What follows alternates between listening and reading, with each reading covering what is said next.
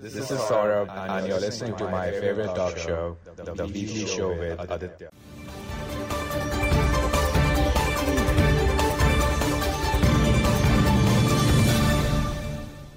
Pseudo experts have postulated that the 90s were an era of nostalgia, that incompetent TV shows like Friends and equally incompetent movies like DDLJ. I have no idea what that movie is and why there is so much nostalgia about this totally incompetent movie. Exploiting such TV shows, these very pseudo experts postulate and hypothesize that 90s were a simpler time. Why? Because there was limited technology technology was not at its peak like it is today. Individuals from various professions were responsible, they were simple, they had no ambition. Well, I disagree with such hypotheses. These pseudo experts further hypothesize that we are emotionally invested in the entertainment from the 90s because back then with limited access to every album, TV show, film ever. The ones you did own meant absolutely everything to us. Doesn't make sense, does it? Limited access to things cannot be an excuse to talk about nostalgia, and limited is just another excuse because the ambition of an individual living in the 90s is no different from the ambition of an individual living in the 2000s, the 2010s, the 2020s, and so on and so forth. But people responsible in the 90s, well, they were as ambitious and as greedy as individuals are today. Limited access excuse doesn't work. It never worked in the 80s and the 70s. It won't work 30 years from now. Theory postulated is that because during that 10 year period from 89 to 2000, looking at the example of movies, just because there was limited technology, the actors and their contemporaries focus on acting and not be affected by special effects seen in movies today, which is seen as diluting the idea of what is acting. For me, no era is simple and no era is nostalgic. Just because things were supposed to be simple during a certain period it doesn't mean that they were. Sense of social media that is pseudo media doesn't mean that these same celebrities from whom we want a detox are great role models compared to the pseudo celebrities of the contemporary times where they spent so much time on pseudo media that after a while it becomes difficult to assess their authenticity. What baffles me is that why are we banking on TV shows and movies and their limited access to say that these very TV shows and movies defined an era? Well, let me tell you, TV shows and movies were always meant to entertain. They were never meant to give a truthful glimpse into an era. The worst example in this case being the TV show Friends. There is nothing authentic and nostalgic about the TV show Friends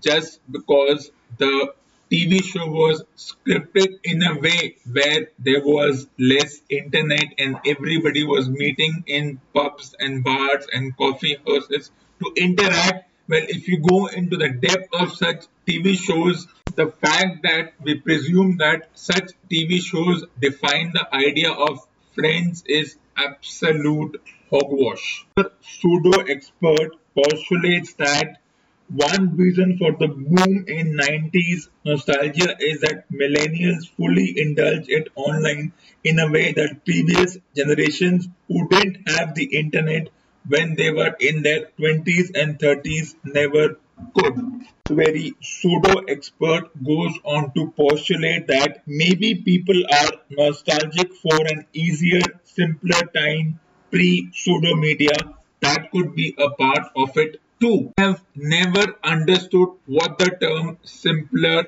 time means. Connecting this with the idea of pseudo media, that pseudo media has made things more complicated. Well, that is not true. More times were simple. The individuals living in the 90s and before that, and in the 2000s and the period after that were as ambitious, as greedy as individuals are today. Individuals don't change just because there is limited access to we create our own hell. So the postulation that the 90s were a period of heaven and the current time is a period of bad things then that is a creation of our own mind. We create the good and the bad things good things and bad things don't create for themselves the example of children video games exist today children spend time playing video games and not playing outside. Similarly, 30 years ago, video games existed and the youth or the generation of those times also played video games. They spent time on television. In that context, students and children were always spoiled by their parents. For example, this technology called computer, I've been using it since the age of 5. Now you can guess since when I have been using it, but I've been using this for the past 3 decades. So for me, computer was never a new piece of technology or a marvel. Terms like baby boomers, millennials, generation X, Y, Z, we may even go back to generation a, B, C, D have always baffled me. Why do we use such terms? I have never understood. And why are we so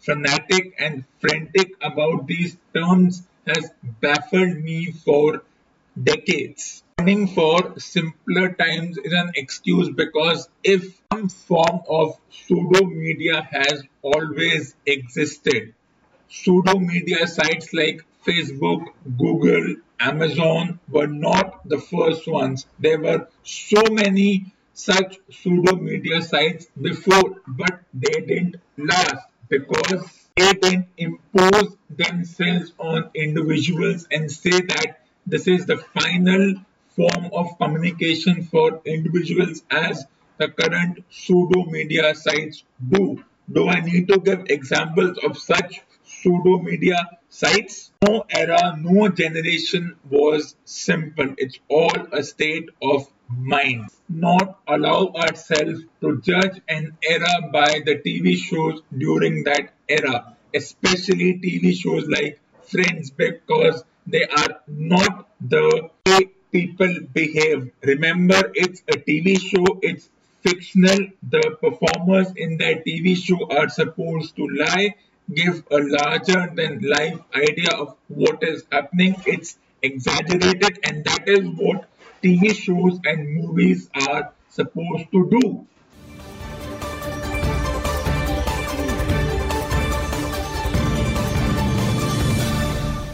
The Indian team for the Australian tour has been selected, and there are a few controversial and questionable selection by the incompetent group of selectors. But apart from one or two questionable selections, the other members select themselves because they are the usual suspects who have been playing over the past two to three years. And as always, the Indian domestic World Cup has influenced the selectors' decision as far as selection of a few players are concerned. So it's not surprising not to see Rishabh Pant in the 50 and 20 over team because he hasn't performed well for his domestic team, the Delhi Indians, as far as making runs and of course the fitness part is concerned. Had he made a couple of 50s, had he scored 90 of 40 balls in one match, he would have been immediately drafted. But since he didn't do that, he was replaced by Sanju Samson, who played well in the first couple of matches. And then, of course, Pant's keeping skills have always been under a cloud, especially by some former pseudo wicket keepers. So, who are the usual suspects in the team? As always, Kohli and the designated wicketkeeper Rahul Iyer, Manish Pandey, Hardik Pandya, Ravindra Jadeja, Washington Sundar, Chahal, Bumrah, Shami, Saini and Deepak Chahar have been playing for the past two to three years and are the usual suspects of the team. Who are the surprise picks? Varun Chakravarti and Mayank Agarwal along with Sanju Samson are the new inclusions in the team because their performances in the current 20 over domestic World Cup have influenced the selectors. And as always, Shikhar Dhawan's inclusion baffles me. But I don't see the logic of having a different 20 over and one day team. So Australia has selected one white ball team that is which includes both the 20 overs and the 50 overs. The Indian selectors have decided to have slight differences. Now let's spot the differences. Washington Sundar only 20 over team, Shubman Gill only one day team, Shardul Thakur only one day team, Varun Chakravarti only 20 over team. Fact that they are traveling together. So what was the need to have such discrepancies? Meaning why not have Washington Sundar and Varun Chakravarti in the 50 over team too?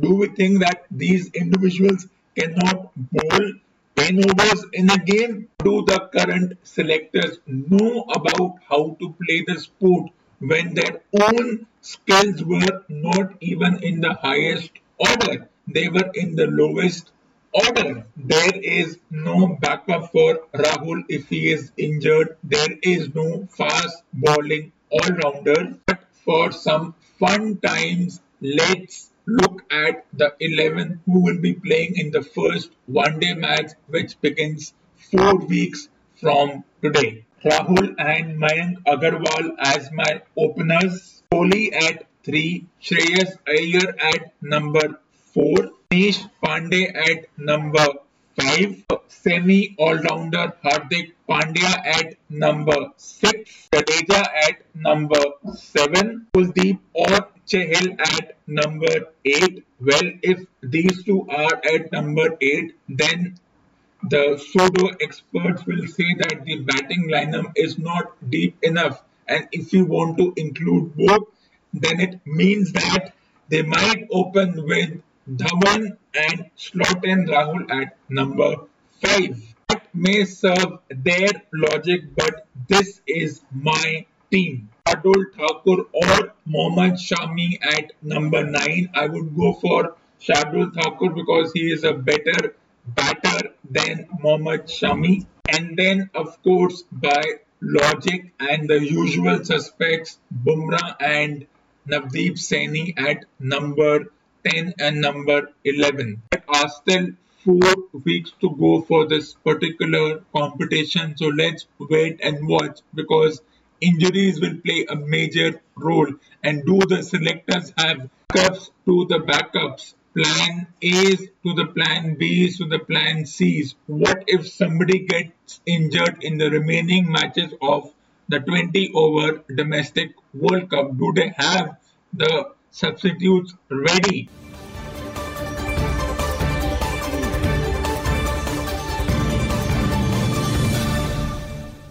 Tonight's song is something that you all must have heard while traveling in your cars, listening to the radio.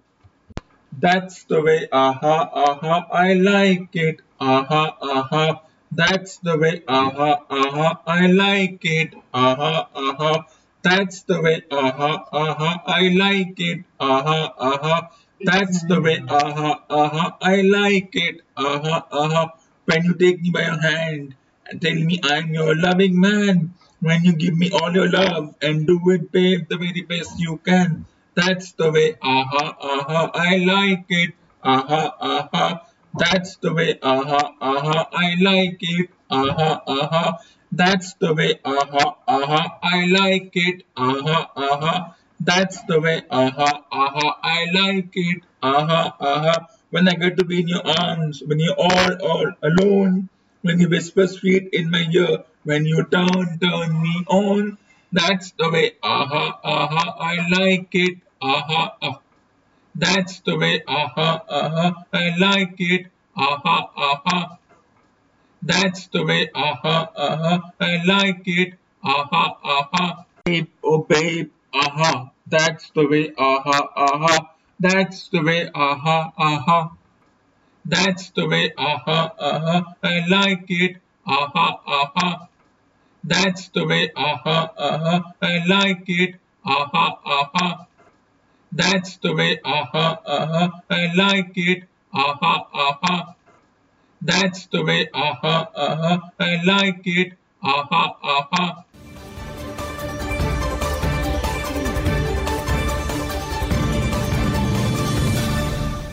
Reading Session 1 Agatha Christie Labors of Hercules Chapter 1 Perhaps Hercule Poirot said, patient and persistent, you could find out, the girl sighed. Weary as her day's round was, it had now been made additionally so by this new burden laid upon her. She said sadly, Well, I'll see what I can do.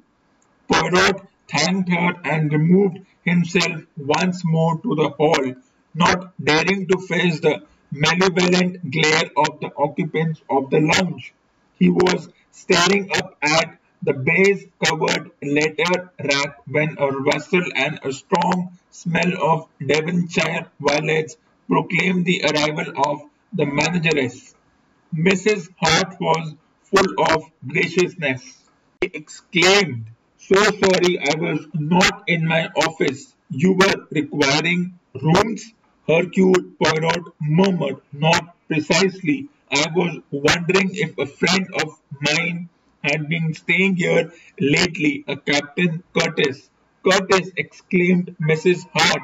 Captain Curtis? Poirot did not help her. She shook her head vexedly. He said, You have not then had a Captain Curtis staying here? Well, not lately, certainly, and yet, you know, the name is certainly familiar to me. Can you describe your friend at all? That, said Hercule Poirot, would be difficult. He went on. I suppose it sometimes happens that letters arrive for people when in actual fact no one of that name is staying here. That does happen, of course. What do you do with such letters? Well, we keep them for a time. You see, it probably means that the person in question will arrive shortly. Of course, if letters or parcels are a long time here unclaimed, they are returned to the post office.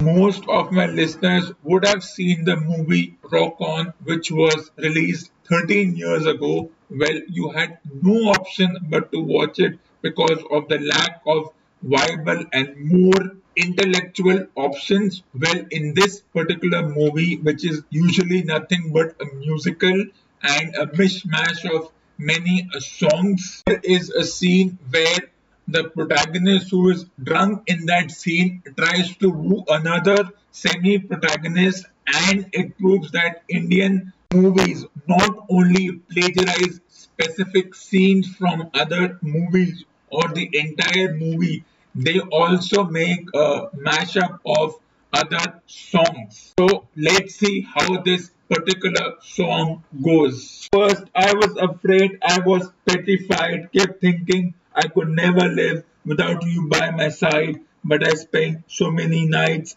thinking how you did me wrong. I grew strong and I learned how to get along. And so you are back from outer space. I just walked in to find you here with that sad look upon your face. I should have changed that stupid lock. I should have have you made you leave your key. If I would have known for just one second you'd be back to bother me. Go on now. Go walk out that door. Just turn around now because you are not welcome anymore. Weren't you the one who tried to hurt me with goodbye? Did you think I'd crumble? Did you think I'd lay down and die? Oh, not, not I. I will survive. Oh, as long as I know how to love, I know I'm still alive. I've got all my life to live and I've got all my love to give. And I'll survive, I'll survive. Hey, hey all the strength I had not to fall apart, destroying hard to mend the pieces of my broken heart. And I spent so many nights just feeling so sorry for myself. I used to cry, but now I hold my head up high. Survive as long as I know how to love. I know I'm still alive.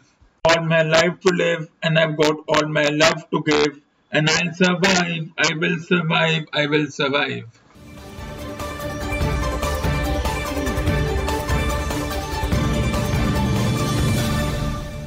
P.G. Wodehouse, Stiff Upper Lip Jeeves Chapter 16 I wonder if you have ever noticed a rather peculiar thing how differently the same news item can affect two different people.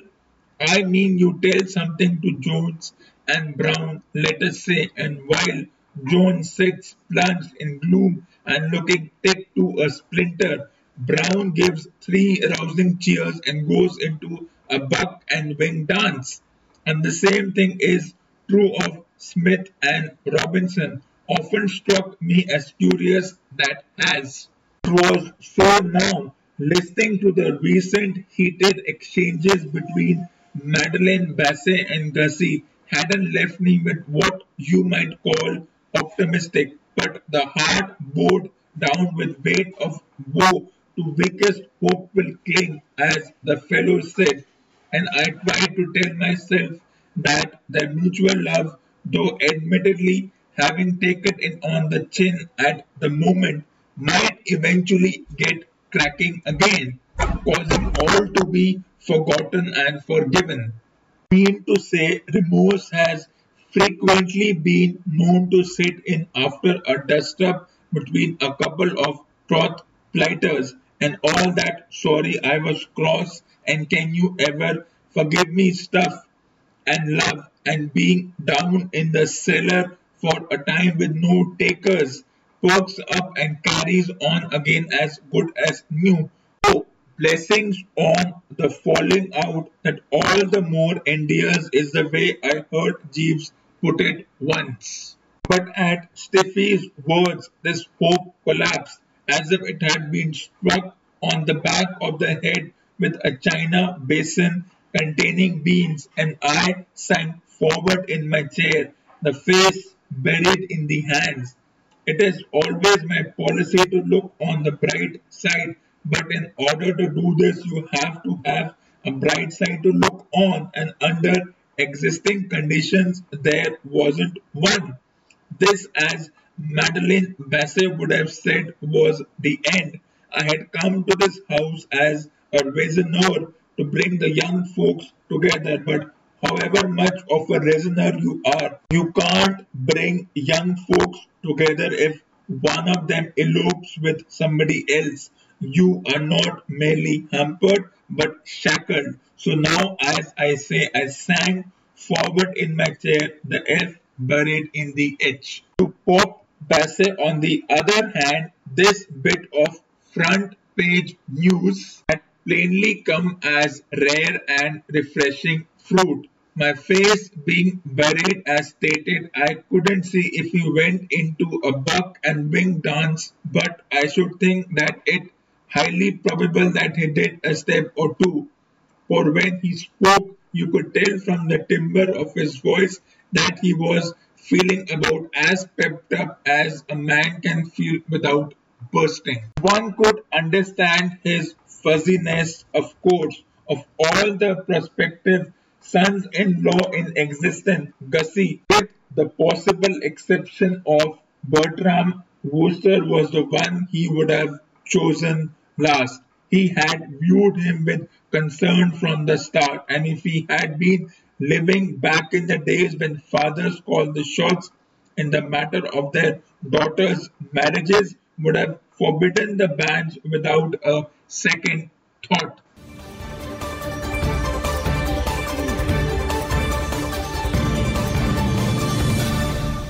This, this is Saurabh, and you're listening to my favorite talk show, The Weekly Show with Aditya.